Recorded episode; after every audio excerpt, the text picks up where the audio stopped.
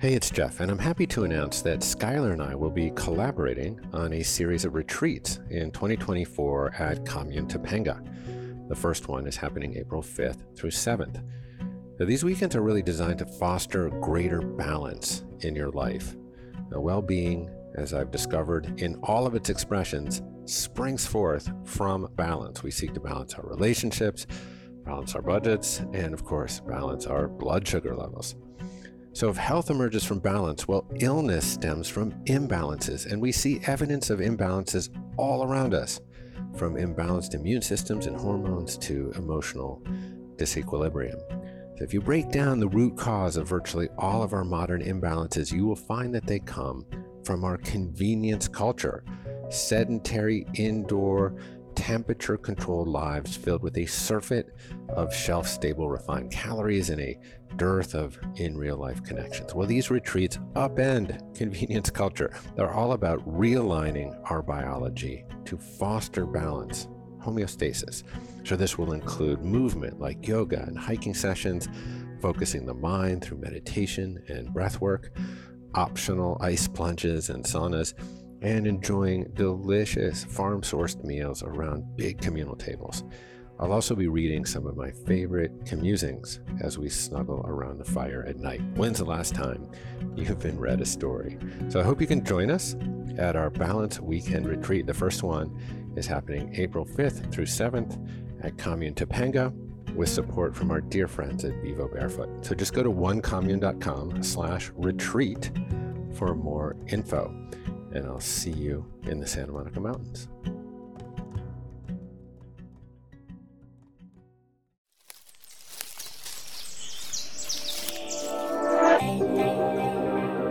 Welcome to Commune. This is Jeff Krasno. Our mission is to spread the ideas and practices of the world's greatest teachers. We do that through online courses, a weekly newsletter, and this podcast. On the show, I excavate perennial spiritual questions like what is consciousness? What is the nature of reality? How do we live with purpose? Reality is infinite. We experience a narrow bandwidth of it unless we transcend our senses through meditation. We delve into practices and modalities that can heal trauma and help us thrive. Mastering the art and the science of forgiveness is necessary to move through life. A miracle is a shift in perception from fear to love. We explore the spiritual traditions that help us acknowledge that we are all connected by a power greater than us. We are all indeed individuals, yet we need to find collective and communal solutions. We build a sturdy bridge between personal wellness and societal well being. It's only when you get people who are pursuing their dreams, living their truth, and feeling good that we can actually move the needle of society forward. To learn about our courses, our community, and everything we do, visit us at onecommune.com.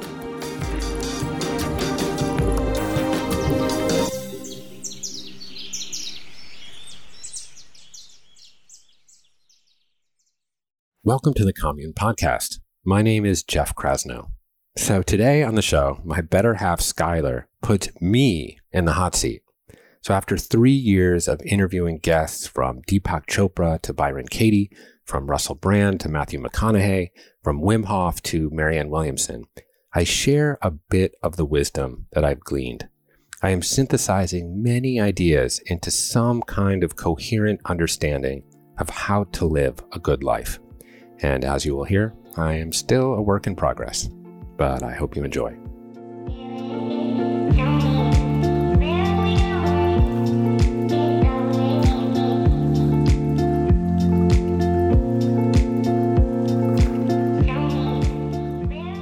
All right, darling. I thought it would be interesting, perhaps, to put you in the hot seat for once. You have so many amazing people on the other side of the microphone from you. And I, I think you're a very good interviewer, so I hope you, I do you justice.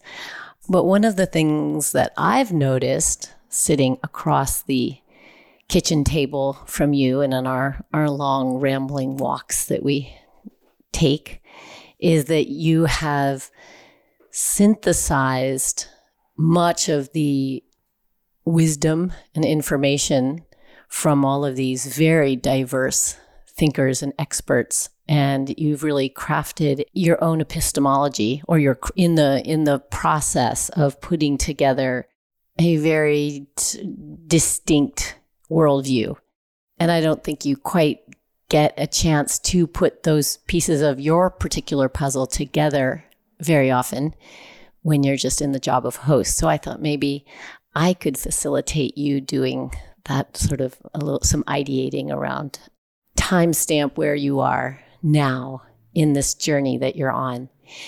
And uh, I, I've been thinking about you and this shift you've gone through in the last couple of years, and parallel to a shift that I've been going through.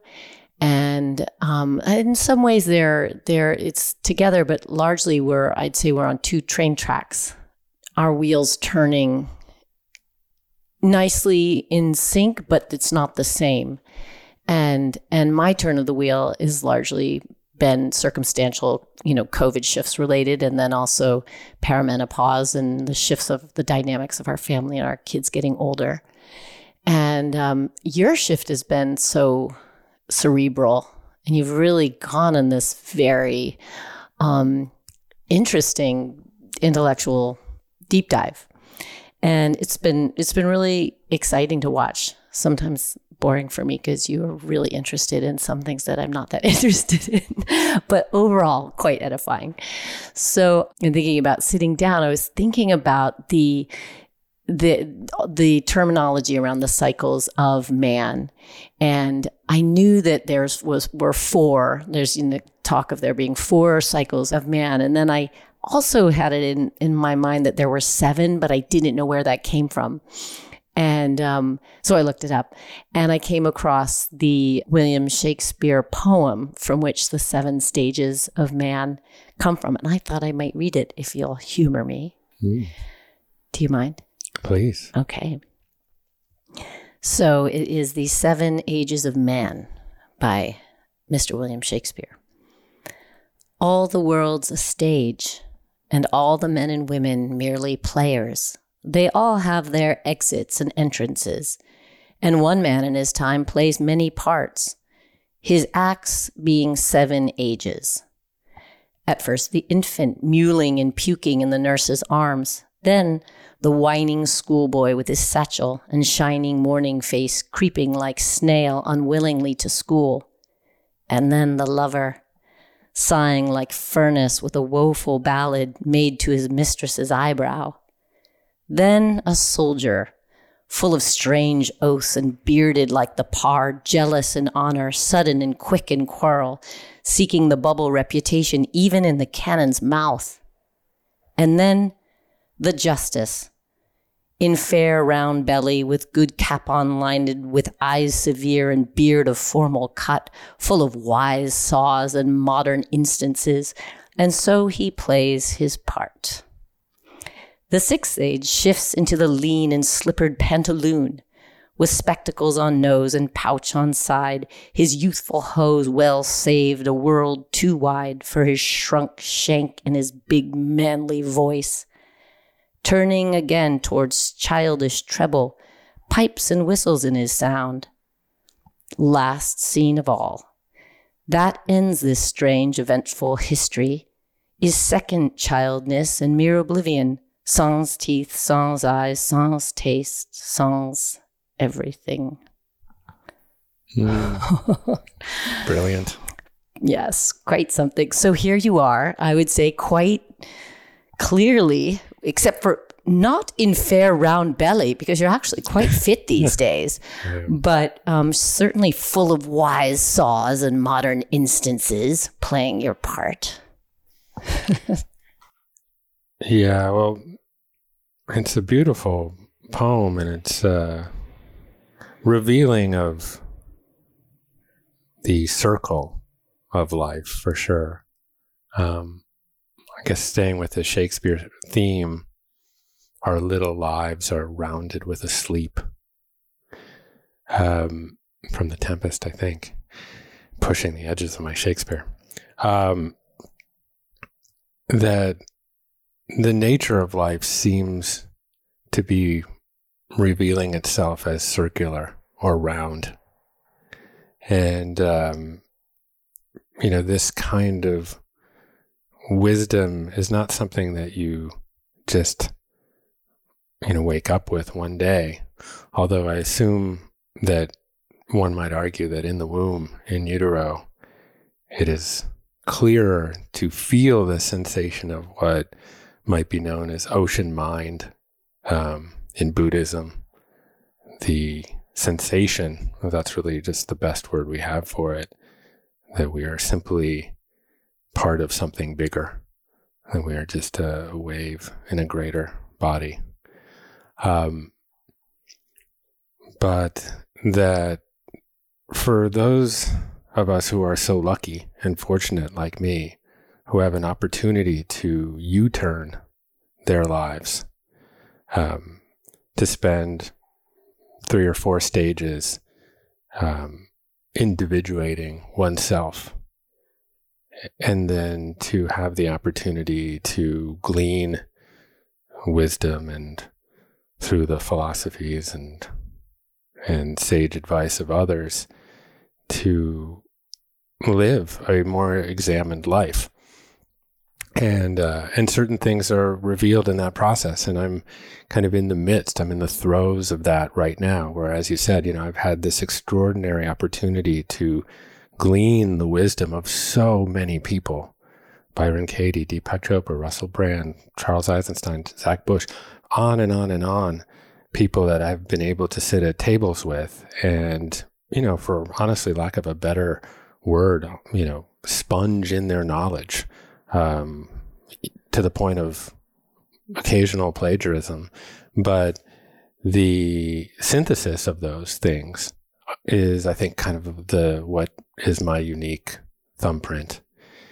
And um, increasingly, you know, one sees oneself as part of a greater system or cycle, um, like the one that Shakespeare so articulately outlined in that poem. And uh, and yeah, I'm sort of uh, I guess rounding, you know, third base, um, if you will, and uh, and things are becoming, I suppose, a bit clearer, like the nature of reality, the nature of the mind, what consciousness is. Of course, these are things that exist in their platonic forms and are in some ways ineffable and unknowable, but but you can come closer to them, and I think that's where I am. And do you think that that this um, rounding of uh, rounding of the base is a confluence of y- you having the opportunity to meet all of these different, very diverse thinkers and your stage in life? I mean, does just simply being old enough to to be able to put together a, a, wide palette of ideas and ways of thinking? Oh, yeah, I mean, I don't think wisdom is specifically or distinctly confined to those who are old. I mean, there's plenty of people who reached um, in fact, quite quite the contrary. Yeah, I mean, oftentimes you yeah. become less ossified. Cu- yeah, you become yeah. more ossified and less curious. Um, I've just become incredibly comfortable with the discomfort of confusion. Um, I have no problem thrusting myself into fields of study from microbiology to um, the Krebs cycle to philosophical and spiritual traditions of the East, or etc., kind of myriad um, topics that I find fascinating, and and being extremely lost and confused for hours upon hours at a time.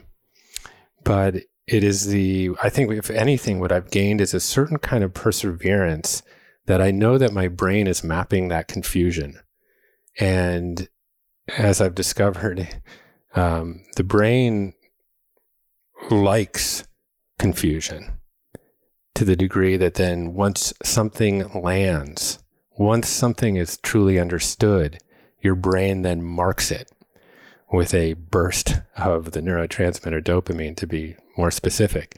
You know, tell me, I know that you've gone down the wormhole of, of, of hacking your learning a little bit. So explain it to me and I'll try and follow, follow the biochemistry.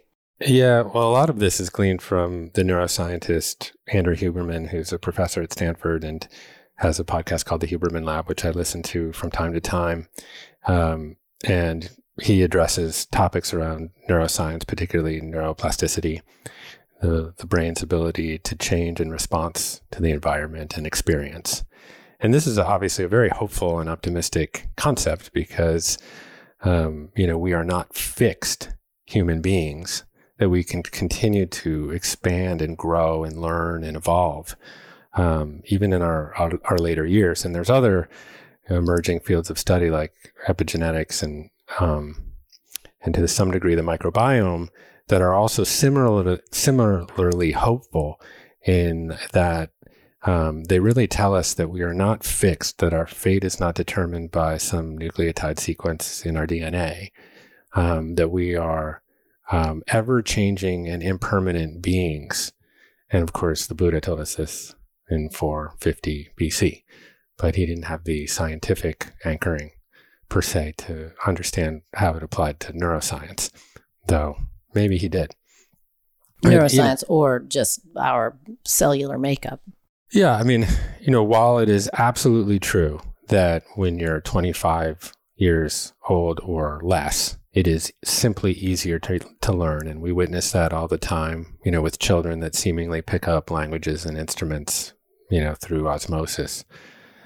Um, and it does become harder uh, to learn in in your later years, but certainly totally possible to rewire the brain to make new connections between neurons and to unwind old uh, self-destructive connections and synapses, etc and that there are modalities uh, that we can employ to hack that process.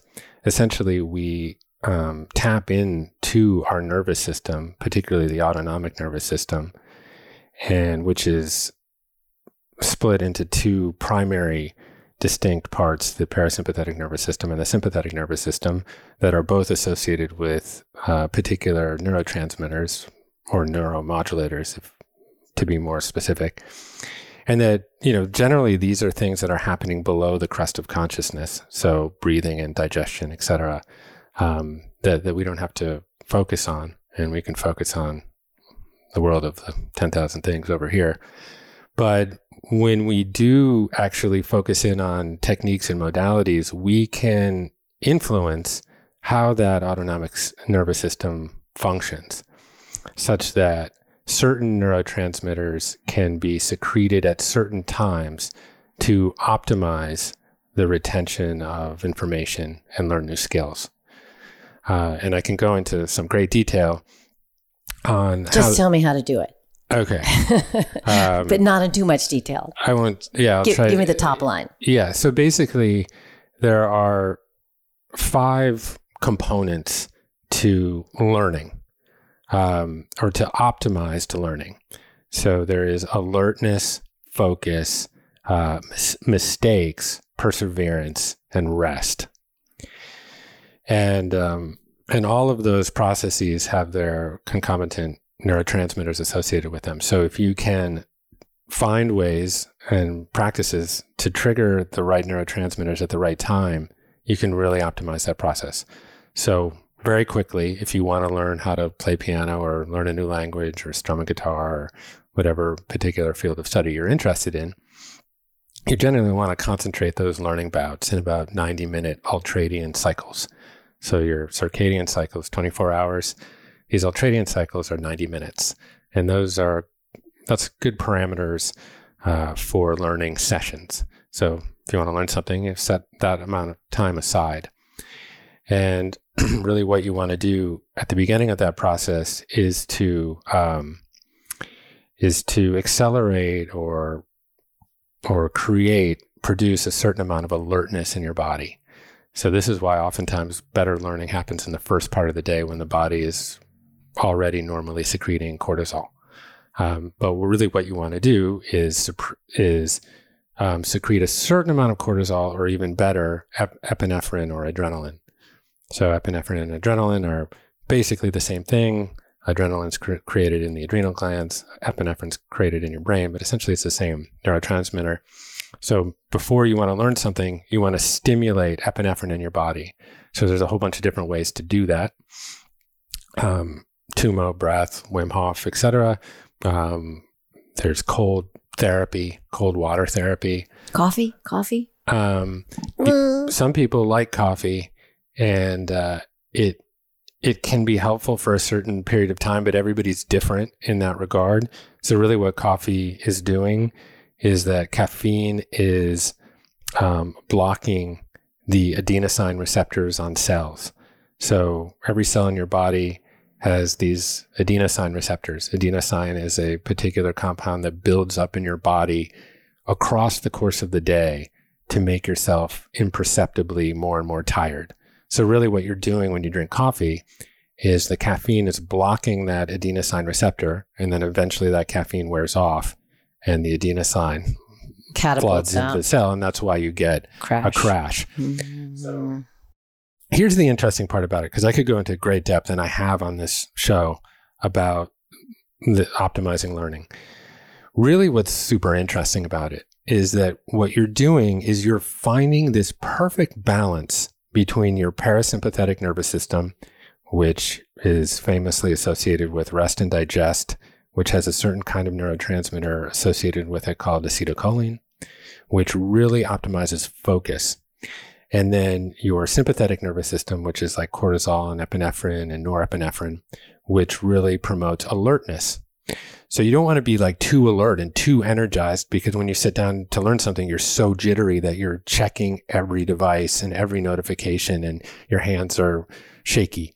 So really what you're doing is you're hacking your body to find that perfect balance. You're never really 100% in your sympathetic nervous system or 100% in your parasympathetic right. parasympathetic nervous system. Sometimes we can think of things with that kind of duality.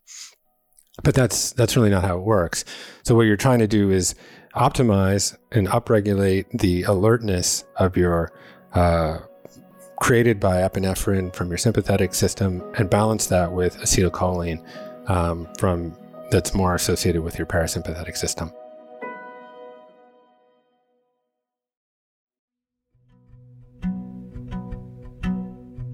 Hey, it's Jeff. And as an athlete, I've been told my entire life to make sure that I get enough electrolytes. But it's only recently that I have truly understood what electrolytes are and the many essential physiological functions that they fulfill. Okay, so you ready for Electrolytes 101? Here we go. When essential minerals like sodium, potassium, chloride, and magnesium dissolve in a fluid, they form electrolytes, positive or negative ions needed to maintain vital bodily functions. For example, sodium ions are used by the brain to send electrical signals, hello, electrolytes, through your neurons in order to communicate with other neurons and the cells throughout your body. So, electrolytes are key for brain health. Sodium also retains water and maintains proper hydration levels and fluid balance in your cells through a process called osmosis. Now, calcium and potassium are needed for muscle contraction. They facilitate muscle fibers to slide together and move over each other as the muscle shortens and contracts. And magnesium is also required in this process so that the muscle fibers can relax after contraction. Now, magnesium is a total other beast. It plays a role in protein synthesis, sleep, and blood sugar balance, and hundreds of other functions. It's for all these reasons and more that I add Element to my water. Element is a tasty electrolyte drink mix with 1,000 milligrams of sodium, 200 milligrams of potassium, and 60 milligrams of magnesium. And guess what? No sugar. Element is sweetened with stevia. a plant based sugar substitute that won't spike glucose levels. A 20 ounce serving of many popular sports drinks that I'm sure you know can contain 36 grams of sugar. It's absurd that those products are marketed as healthy when they contain almost as much sugar as a soda. Many listeners know that I still play competitive tennis. Now, before I started using Element, I was prone to fatigue and cramping during long matches due to the loss of sodium. No longer. I'm right there, moving like a panther at the end of a grueling three set match. So, right now, Element is offering Commune listeners a free sample pack with any purchase. That's eight single serving packets free with any Element order. This is a great way to try all eight flavors or share Element with a salty friend. Get yours at drinkelement.com slash commune. This deal is only available through my link. You must go to D-R-I-N-K-L-M-N-T, drinkelement.com slash commune. Element offers no questions around refunds, so try it totally risk free. If you don't like it, share it with a friend and they will give you your money back, no questions asked. You've got nothing to lose. So go to drinkelement.com slash commune.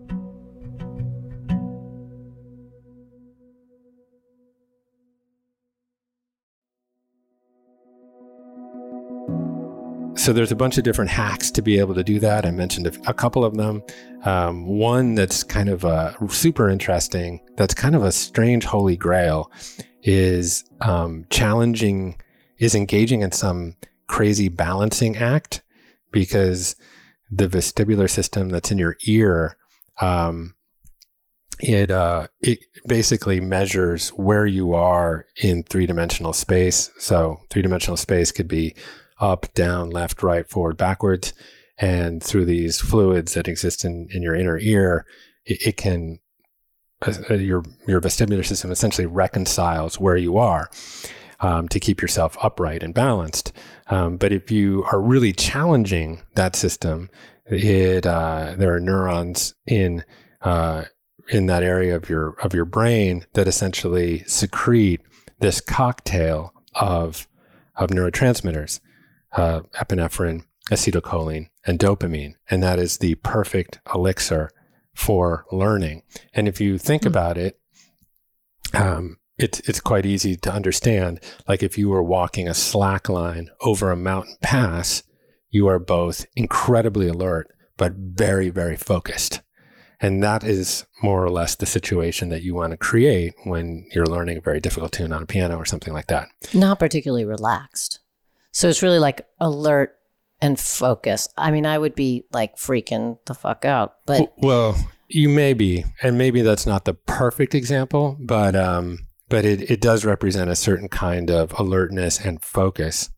And then, strangely enough, if we kind of just continue to walk through this process, um, the brain maps error so if you are learning guitar or learning a language or learning a particularly difficult run on the piano, um, your brain will recognize a pattern of mistakes that you're going to make through that period. So if you're, you know, you know, saying French quotations out loud, you know, you'll be like, you'll stumble over an accent or something like that. And then if you persevere through that process and then eventually nail it, you know that you've nailed it and your brain will release uh, dopamine and that consolidates that learning.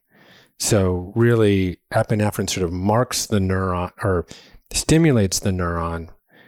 Acetylcholine kind of marks it for consolidation and then dopamine gives it kind of that final um, puts it in the kiln. Puts it, yeah, that, that essentially allows that synapse, that c- communication from one neuron to another neuron to gel. But you have to make the mistakes in order for that to it, happen? It certainly seemingly really helps that process. Hmm. Um, and so this is why perseverance and resilience is so important.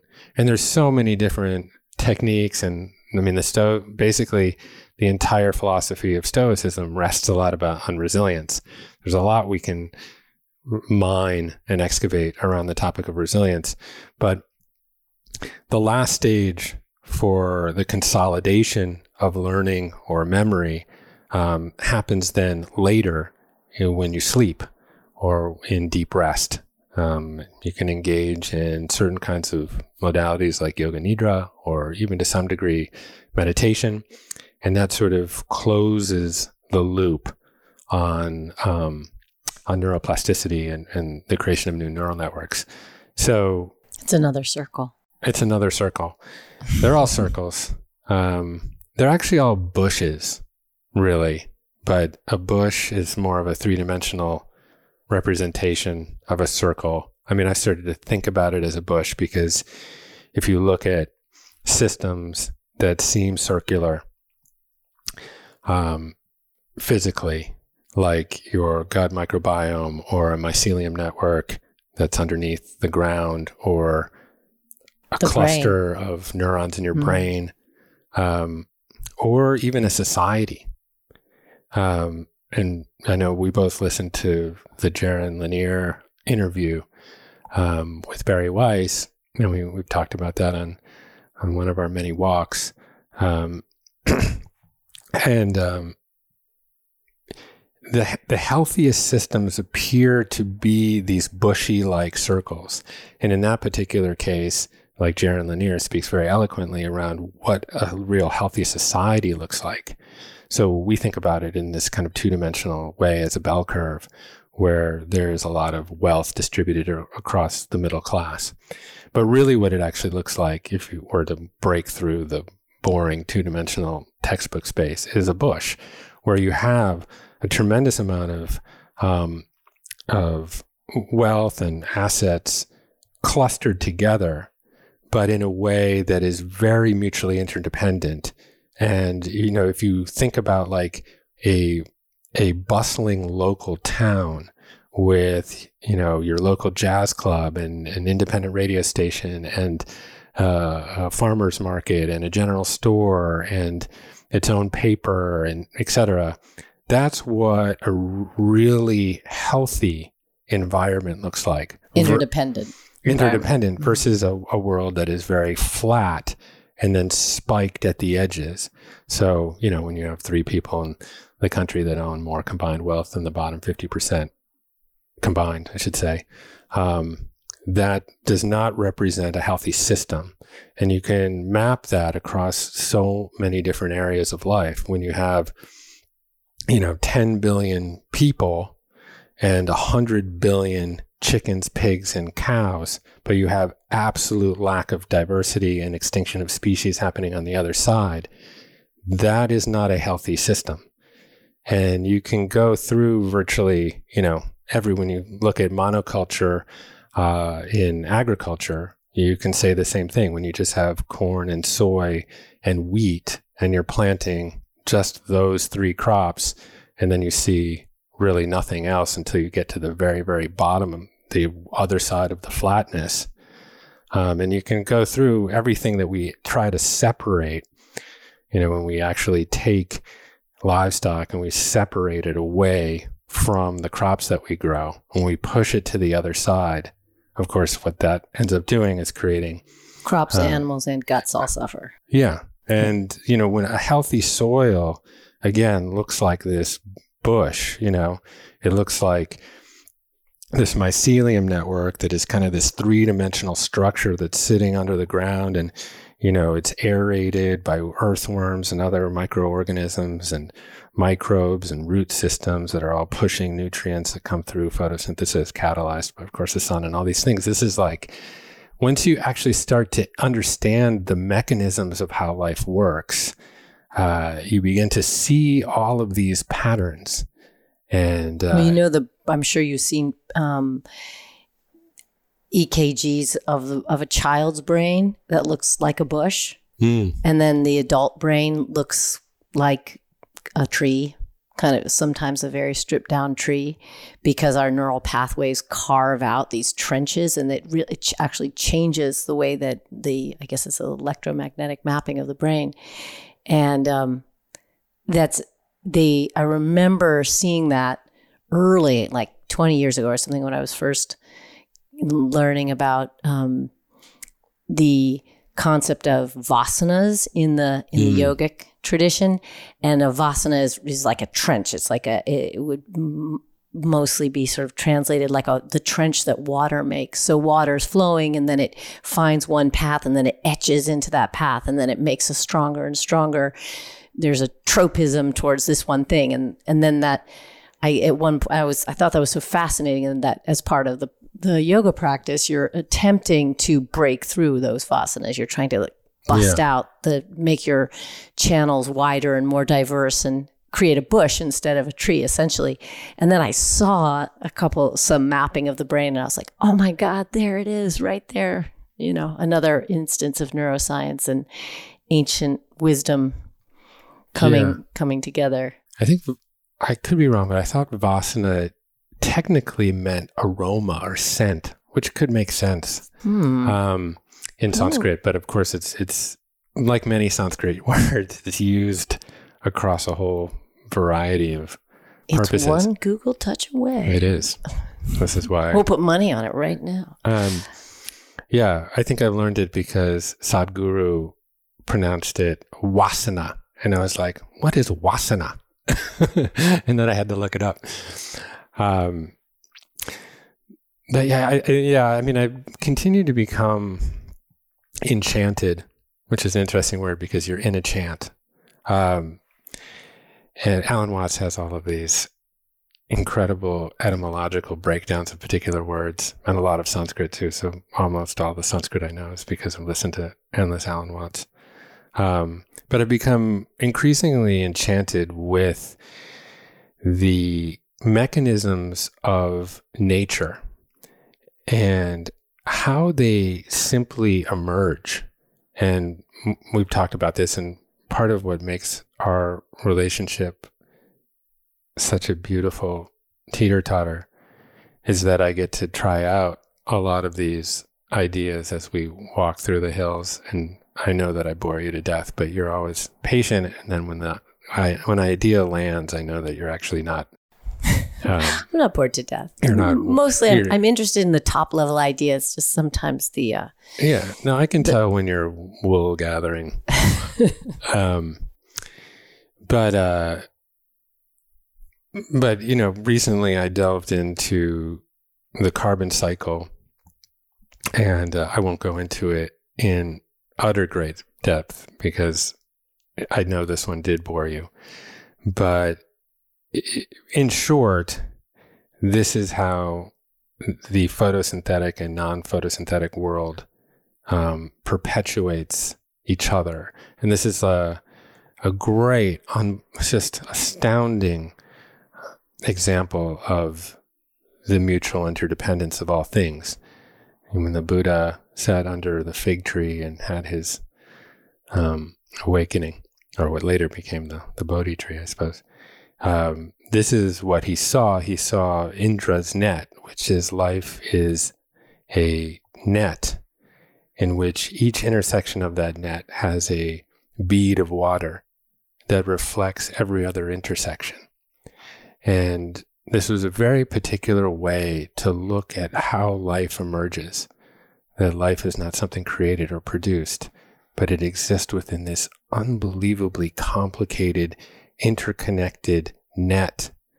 Um, and that in many ways we just need to let go and get out of the way and be a part of that emergence. But let me just take a moment to explain kind of the carbon cycle so so people can get a some degree of context. So it all starts with the sun, um, which one will eventually see is the source of everything. It's sort of the keystone of anything and everything that exists. Um, but there is a fusion reaction that happens in the core of the sun, where in which um, two hydrogen nuclei fuse and produce helium. And kind of through that fusion process, light energy is emitted in every direction and eventually makes it into our atmosphere where it comes into our atmosphere as electromagnetic radiation and um, and becomes a thermal event because actually heat is not hot or light is not hot by the sun. I mean, within the sun it is, but in space there's a vacuum, so there's nothing to make hot. So it's kind of a koan mind twister. Okay, keep going. Okay, sorry, I get Yes, keep going. I'm going to keep you on point here. Okay, so we good. got the sun. We got the sun, and so light energy comes down and and and catalyzes a process within the chlorophyll, the plastids of a leaf on a plant, which um, takes in water largely from its roots and carbon dioxide from the air, and goes through this process of photosynthesis, which whose output is essentially glucose and oxygen. So the glucose then gets formed into these macronutrients, sugars and carbohydrates, fats, and proteins. Um, but in essence, this glucose, which is a carbon strand molecule, gets used for the structure of the plant. It obviously interacts with the genomics of the plant to make some sort of fruit or vegetable. Um, and then it pushes down um, through the roots of the plant to uh, feed microorganisms in the soil. And conveniently, the fruit seems to be pretty much at at at the height at which we can pick it quite often. And so I'll just say that that's the first half of the carbon cycle is that photosynthetic cells take sunlight, carbon dioxide, and water and produce oxygen and glucose. So that's the first half. We, as humans and other mammals um, and animals, provide the yang to that yin, where we take an apple off a tree and we bite into it, and enzymes start to digest it, and it goes through our GI tract, through our esophagus, into our stomach, where enzymes and acids break that down and moves into our small intestine, where nutrients, macronutrients, phytonutrients, etc., get absorbed into our bloodstream. Um, insulin made by the pancreas picks that up and uh, and takes the glucose. Let's just say in this particular case into your cell goes through a process of gly- glycolysis, which I won't go too deep into. Don't into. go too deep into it. Keep and going. goes into this thing called the Krebs cycle, and then this electron chain cycle, uh, and essentially produces energy, ATP, which which energizes and provides everything that we need for our whole body to function.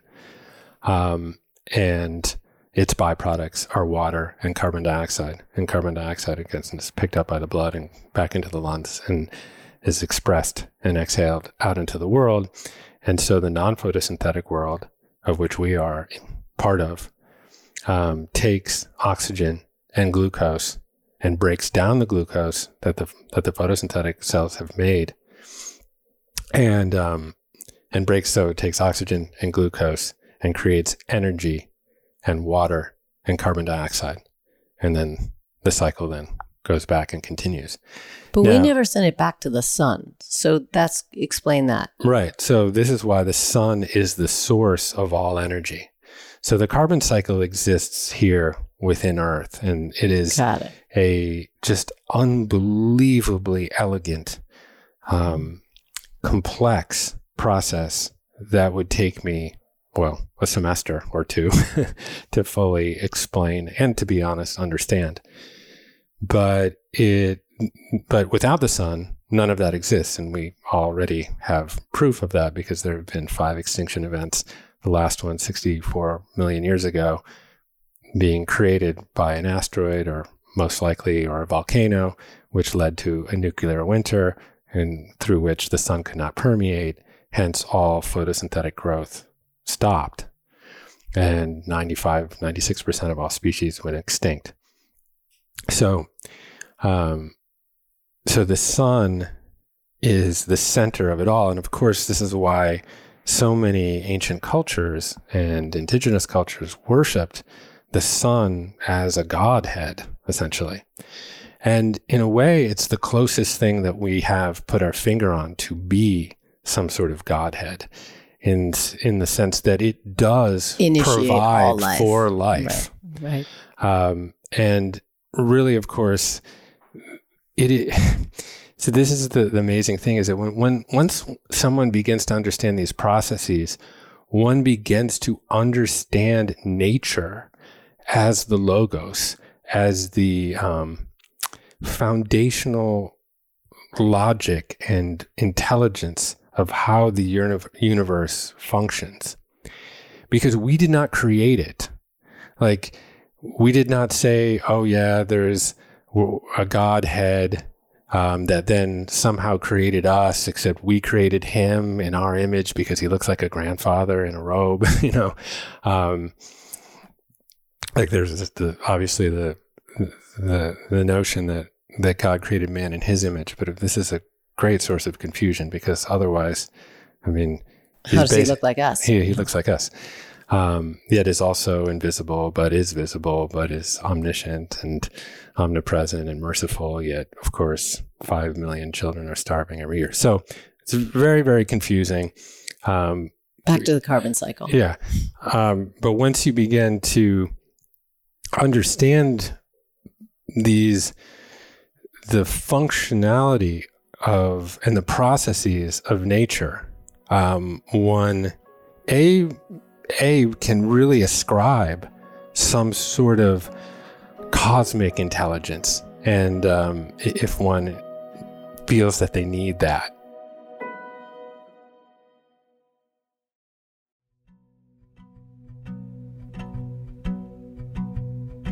Hey, it's Jeff. Now, I always heard vitamin supplements are a waste of money as they just pass through your system.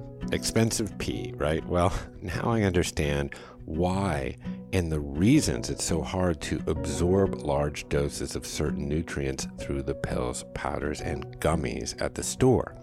Now, when you take these supplements or even consume foods, your digestive system must extract vitamins and minerals and, depending on the nutrient, convert them to a form your body can use. Now, some nutrients depend on proteins to transport them into the bloodstream and to the cells for absorption. Now, often these supplements contain such large quantities that your body doesn't have enough resources, like transporter proteins, to absorb the nutrients. Since your body can't store water soluble vitamins like C and the B family, as well as minerals like magnesium, zinc, and selenium, they wind up excreted and never reaching the cells where they are needed to support your immune system, metabolism, nervous system, and so much more. Now, I didn't know all of this when I started taking LivOn Labs lipospheric vitamin C. I just know that if Schuyler was giving them to me, they must be good. Well, it turns out that LivOn Labs understands the difficulty of high dose nutrient absorption, and they became the first dietary supplement company to use liposomal encapsulation technology to enhance nutrient absorption. Liposomes are double layered spheres that LivOn Labs uses to surround, protect, and transport water soluble vitamins and minerals into the bloodstream and to the cells for absorption. Liposomes are made of essential phospholipids, the same material that makes up your cells, so they easily pass into the cells and deliver the nutrients, staying behind to fortify the cell membrane. Now, the LivOn Labs liposome encapsulated supplement line includes vitamin C, a B vitamin complex that contains premethylated folate, a magnesium specifically formulated for the brain, and the master antioxidant glutathione. And guess what? Only the ingredients necessary for maximum absorption. That means no sugar and no fillers, no colors, no artificial flavors. If you don't want to know what that tastes like, and trust me, you probably don't, make sure to follow the instructions on the package. Uh, right now, LivOn Labs is offering commune listeners free sample two packs of all their liposome encapsulated supplements with any purchase. This is a great way to try all six of their powerful supplements and get accustomed to their weird, unique, goo like consistency. Just get yours at livonlabs.com slash commune. This offer is only available through my link. You must go to livonlabs.com slash commune. LivOn Labs has a 100% satisfaction guarantee or your money back. So you have nothing to lose. Go to livonlabs.com slash commune.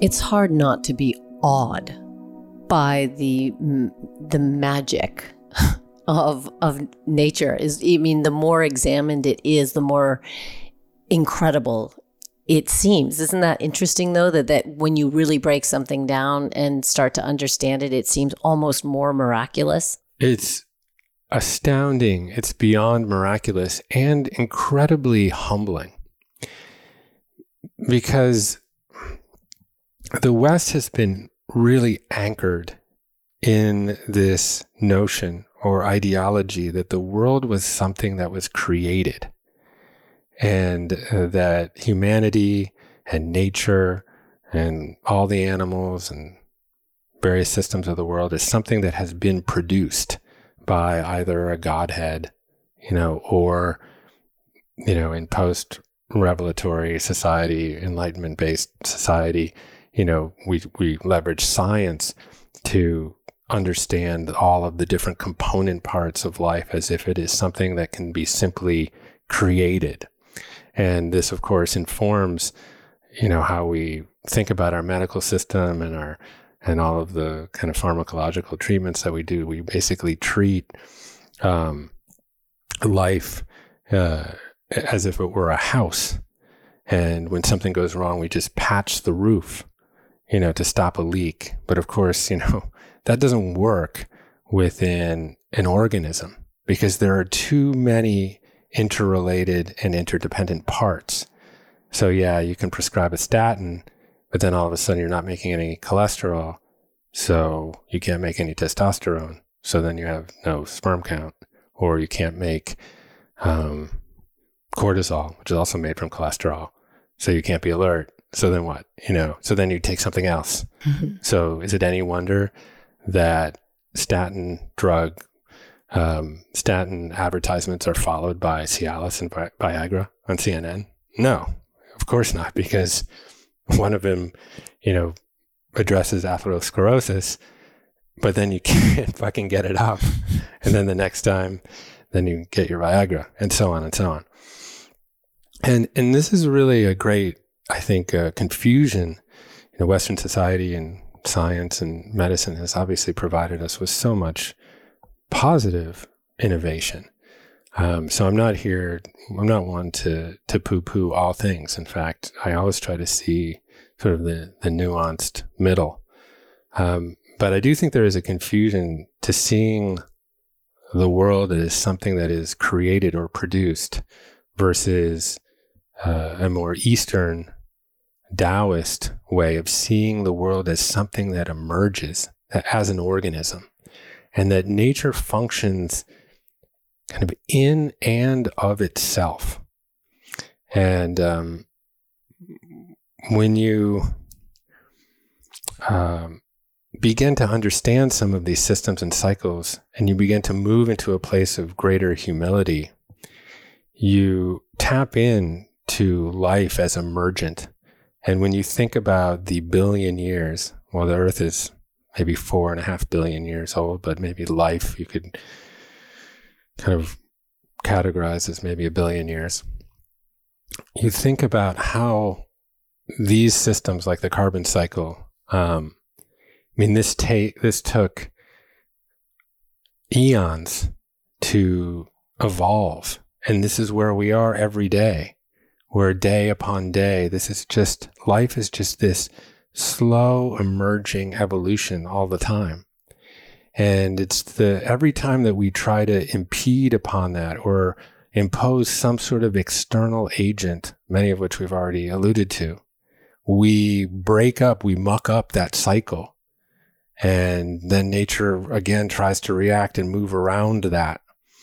But, you know, this really speaks to, you know, what Lao Tzu was talking about in, you know, 500 BC when he wrote the Tao was there was this concept that was central to practicing Taoism called Wu Wei, which is best described, and it's also very uh, difficult to describe Chinese words and vocabulary often, often, but Wu Wei is based, best described as um, action without intent. That the world is flowing, and the the most the best way to live is to cut with the grain, is to move with the flow of life, to move with the Tao. And Confucianism, which was its you know sister um, philosophy that emerged at a similar time in the age of the Warring States, also recognized this sort of emergence of life and used the yin yang as this emergence of the coincidence of opposites of life and death and right and wrong and left and right and up and down and applied sort of a spiritual um, framework based upon the Qian, which was sort of the Chinese concept of heaven that that posited in Confucianism that um, that humans were here to make order out of this emergence of nature, out of this emergence of opposites. And it outlined all of these protocols and rituals and fealty, kind of filial fealty and relationships between the warrior class and the servant class and all this kind of stuff. Um, but Lao Tzu in in the Tao, you know, he was old always portrayed as old and wizened with a long white beard. And it said he was actually born with the beard, which is funny. Um, but he became very disentangled from kind of this social dull care and envisioned. Well, that put man very much at the center again yeah, of of creating order out right. of the chaos. Right. And what he saw was that nature creates that order. And really, all what we generally have to do is just get out of the way. And in the Tao, which is you know partly a guidebook for how to rule um, a country, but also obviously has spiritual tenets to it. But he gives a lot of um, uh, advice and axioms to leaders and teachers. Um, like for example, you know he he really um, he says that the best kind of leader is the leader that is almost invisible, such that when something great happens, the people all stand up and say, Look, we did it all by ourselves. That this great leader um, rules as if he or she is the ocean, the lowest body of water because all the streams and rivers and lakes and tributaries all flow into the lowest body and is in receipt of all of the energy and creation of, of humanity without really having to exert any energy. He says, you know, the, the way that you make people untrustworthy is by distrusting them. And so, you know, he there there's so much brilliance in in this philosophy.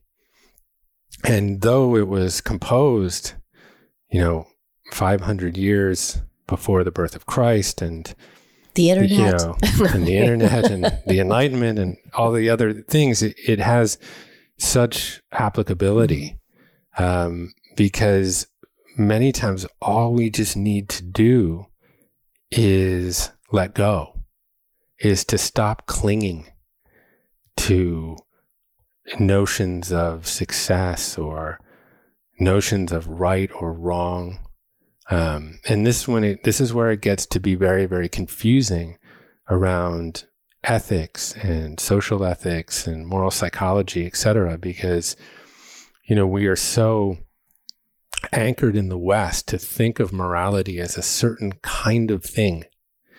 Um, and you know, I, I think uh, in at least ancient Chinese philosophy, the Tao, you know, certainly it it espouses a life of virtue, but it doesn't um, require. In fact, it really tries to dissuade people from constantly thrusting judgment on others around the notions of right and wrong.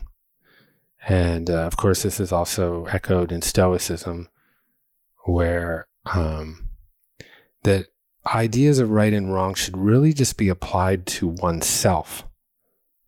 And uh, the constant uh, thrusting of morality onto things outside of yourself that you can't control um, creates a tremendous amount of resentment and indignation and anger. Of course, we see that in our society today, where there's just endless vitriol and finger pointing at anyone that doesn't espouse, you know, your position on any particular issue. That come. I mean, that's that's just as old as as Western thought. I mean, it, you know, Judeo-Christian ideology is based on codifying right and wrong. I mean, wouldn't you say that's one of the most uh, galvanizing parts of any Judeo-Christian religion is give is giving a moral, a clear moral framework for how to live.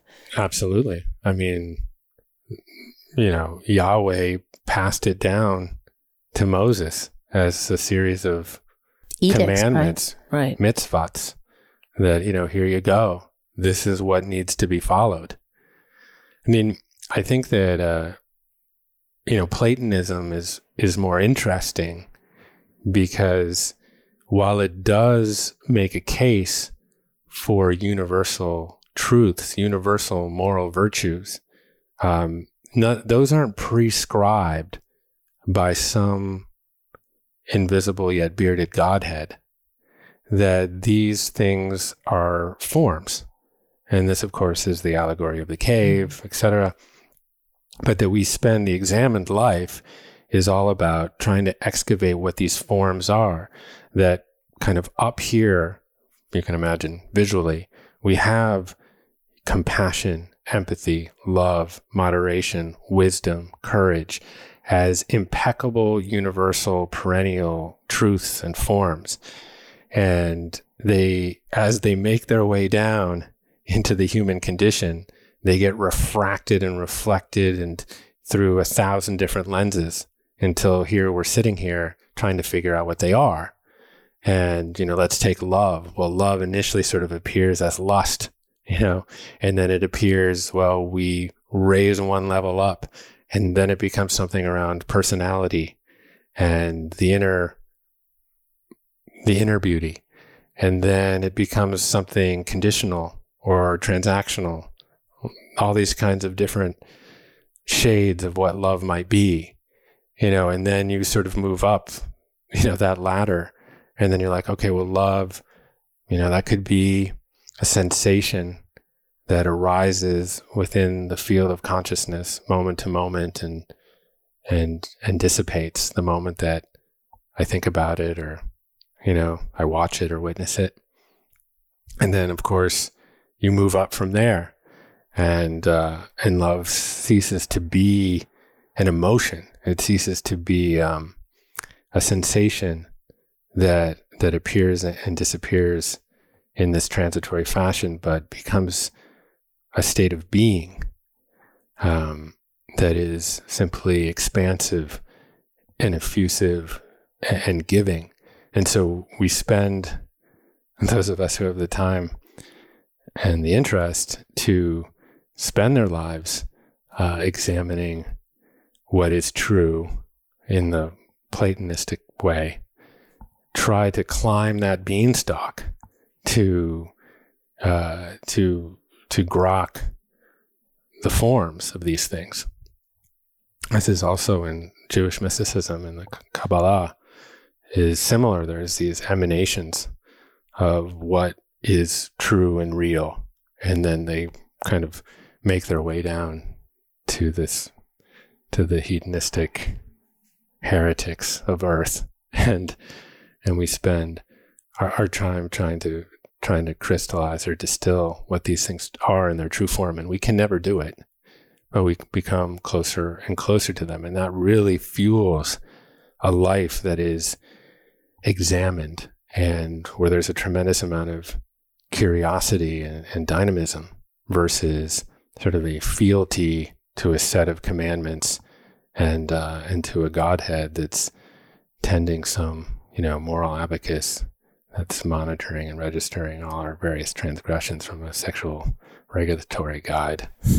Um, so let me ask you, uh, just more m- more personally, what do what does your um, practice look like in in uh, creating systems around which you you create the framework for an examined life.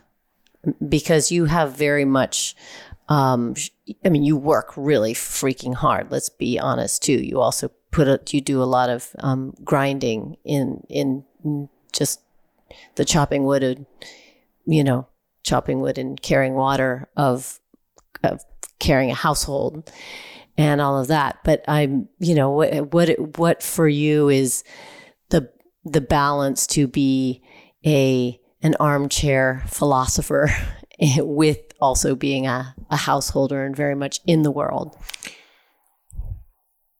yeah i think that there is an intellectual understanding that one can develop around a lot of these concepts.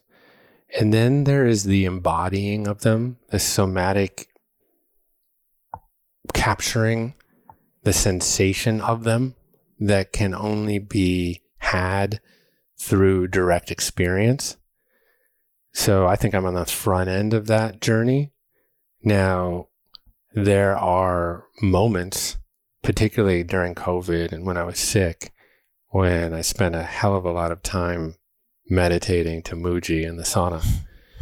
And, um, and you can, over time, you know, elicit a state that seems to be conciliant across every tradition, philosophy, religion spouted by every mystic, sage, and poet which is some kind of sensation of samadhi, of full integrated consciousness, uh, where there is virtually no delineation between what it is like to be you and the experience of the world.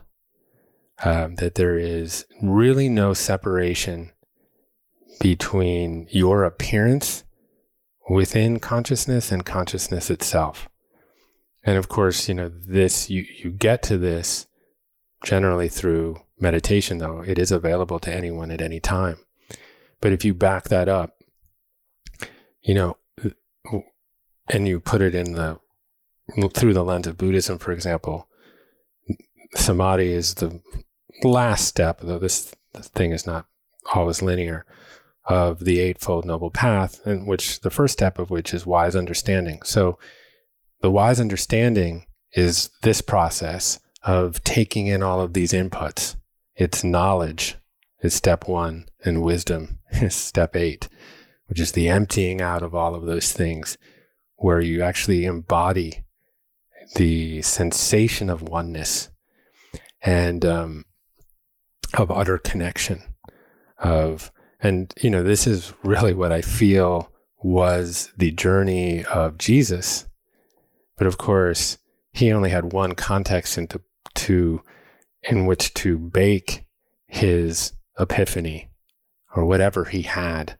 But my hunch is that, you know, he went on some walkabout the way Siddhartha Gautama did in 458 or BC at a very similar age, actually and, you know, went out after his baptism into the desert and had some kind of epiphany of utter integrated consciousness. But of course, he only had the Hebrew tradition to place that experience into. So he came and back and said, Well, I'm the Son of God. Now, of course, the history here is mangy because we only know that because of epistles and letters written by apostles and then subsequent thousands of translations to a King James Bible that only appeared in 1610 or 8 or 12 or something. But my sense is that very much like the Buddha, uh, Jesus had um, this experience of integrated consciousness and then came back and said, I am the essence of God. Isos, all of these different words that he used. I am one with God. Uh, I am the Son, which for me, I've started to play with this idea of le son, of sound, frequency, vibration, of the etymology of that mm-hmm. word, um, that I am the frequency of God. But of course, right, I'm unindividuated from yeah, God. And that this right. experience is available to mm-hmm. everybody. But of course, the institutional Catholic Church gave us a no, no, no, no. There can't be more than one one Son of God. This is getting, getting way too confusing.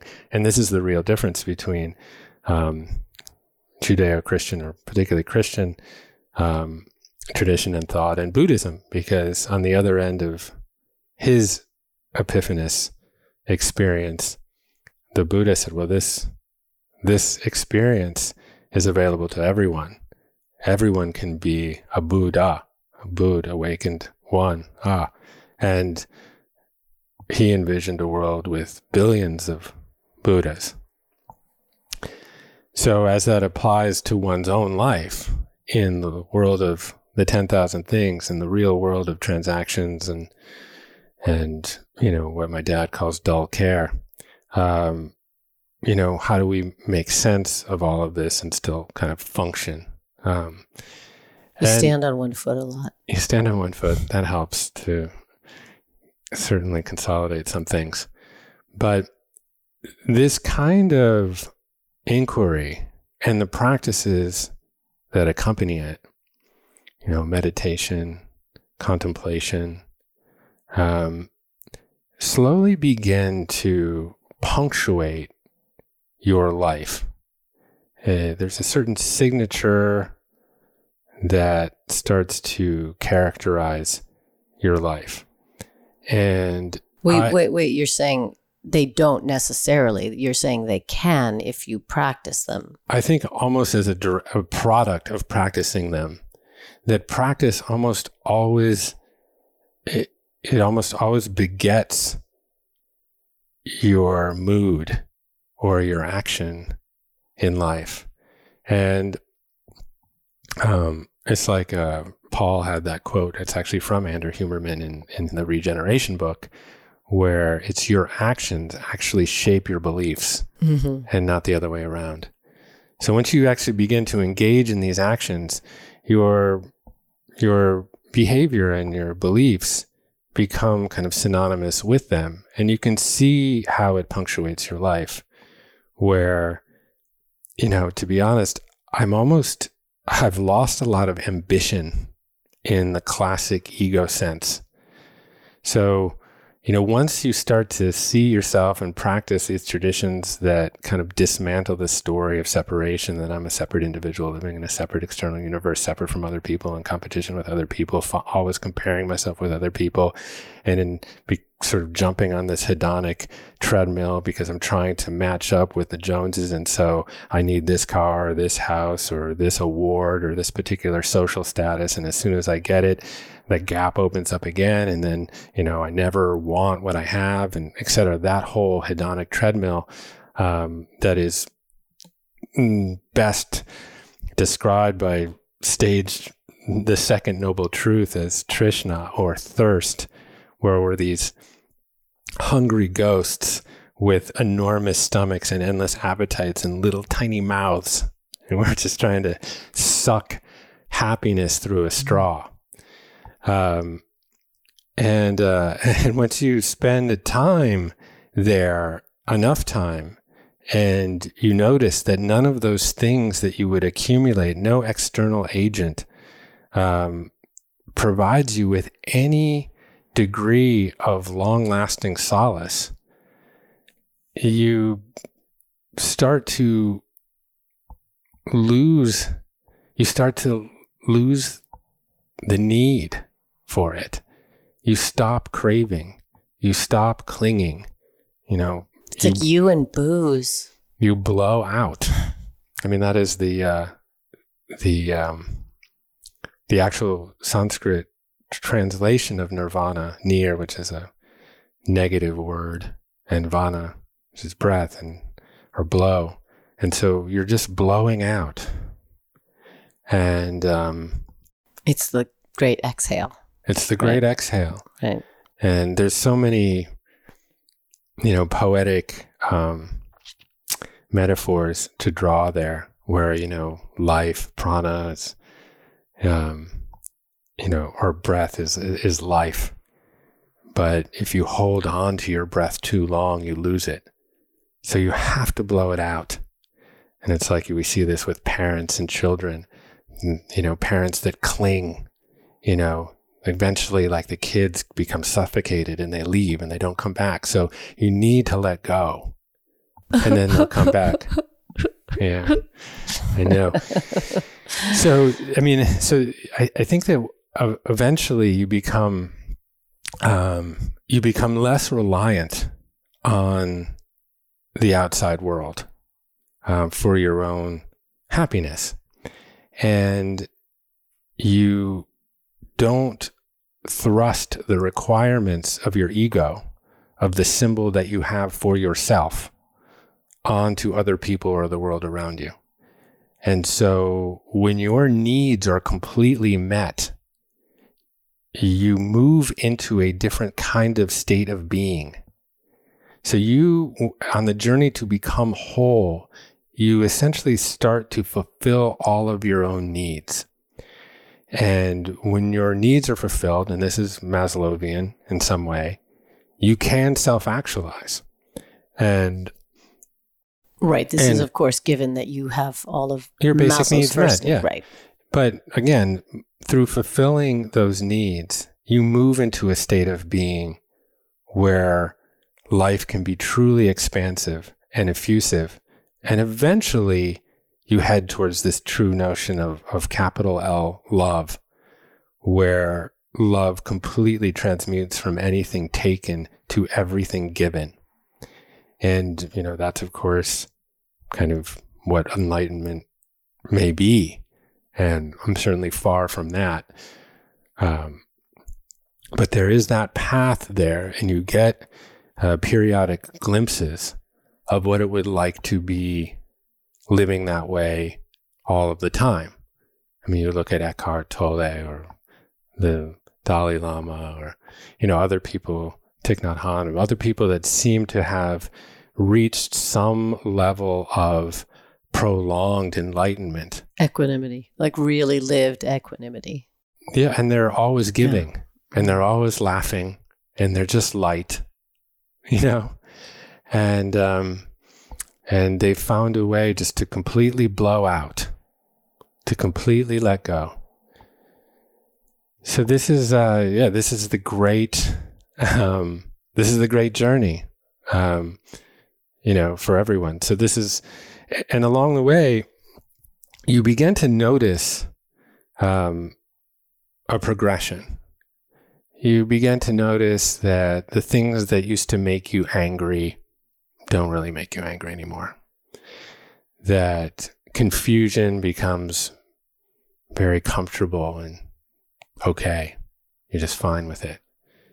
That uh, that you approach certain kinds of socio-political, fraught, um, divisive issues with a very calm kind of discernment where, you know, you can pick up your phone and scroll through Twitter or Facebook and witness the invective, the crazy extreme idiocy that exists across the spectrum and really just not be very moved by it.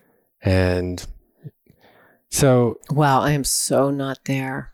in so many ways. I'm still so moved by it and still so mad when I'm on hold with customer service.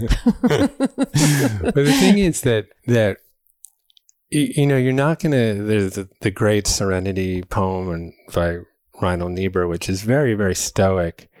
Um, you know, you can't control everything in life. You know, really, all you can control is your response right. to that. And grant um, me the grant me the grant me the power to change the things that I can, the serenity to accept the things I can't, and the wisdom to know the difference. pretty good, grace. Something like that.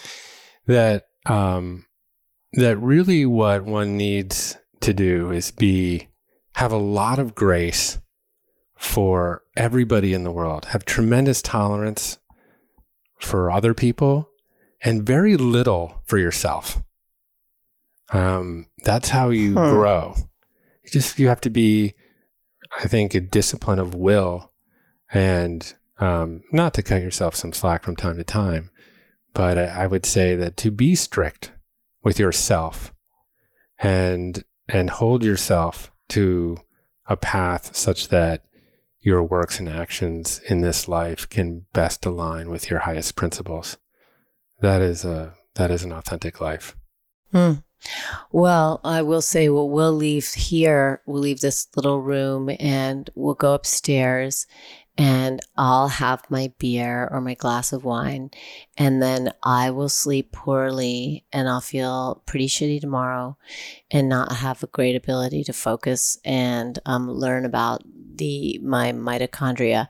And you, because you have developed incredible will, will not have the beer and um, you will sleep well, which you're doing for the first time in a very long time because you are actually we are walking the walk really quite admirably and then you're going to wake up tomorrow and you'll explain my the microbiome to me which is which is really we good didn't even talk about the microbiome. That's going to have to so wait for the next pod no No. no that's got to be hot seat too because we got to Mm. go upstairs because there's there's um there's a bunch of parties happening. There's three different kids having three different sets of parties upstairs so we have to Back to we have to rake some leaves. back to the world of doll care. All right thank you for this opportunity Yes, thank you for letting me um, put you on the other side of the mic. I love you. love you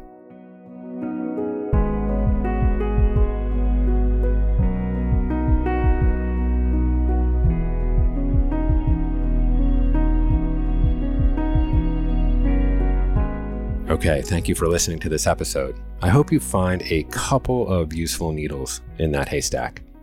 I am always here at jeffk at onecommune.com, and you can follow my regular exhortations on Instagram at Jeff Krasno. If you want to support the show, please subscribe on Apple Podcasts and leave us a review.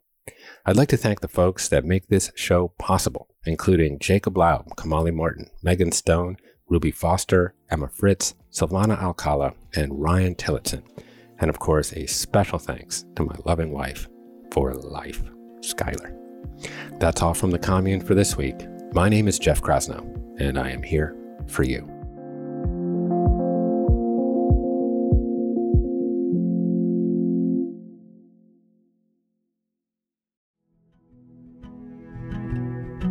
Hey, it's Jeff, and when it comes to your health and longevity, you hold nothing back. You understand what it means to push harder and reach farther and go that extra mile.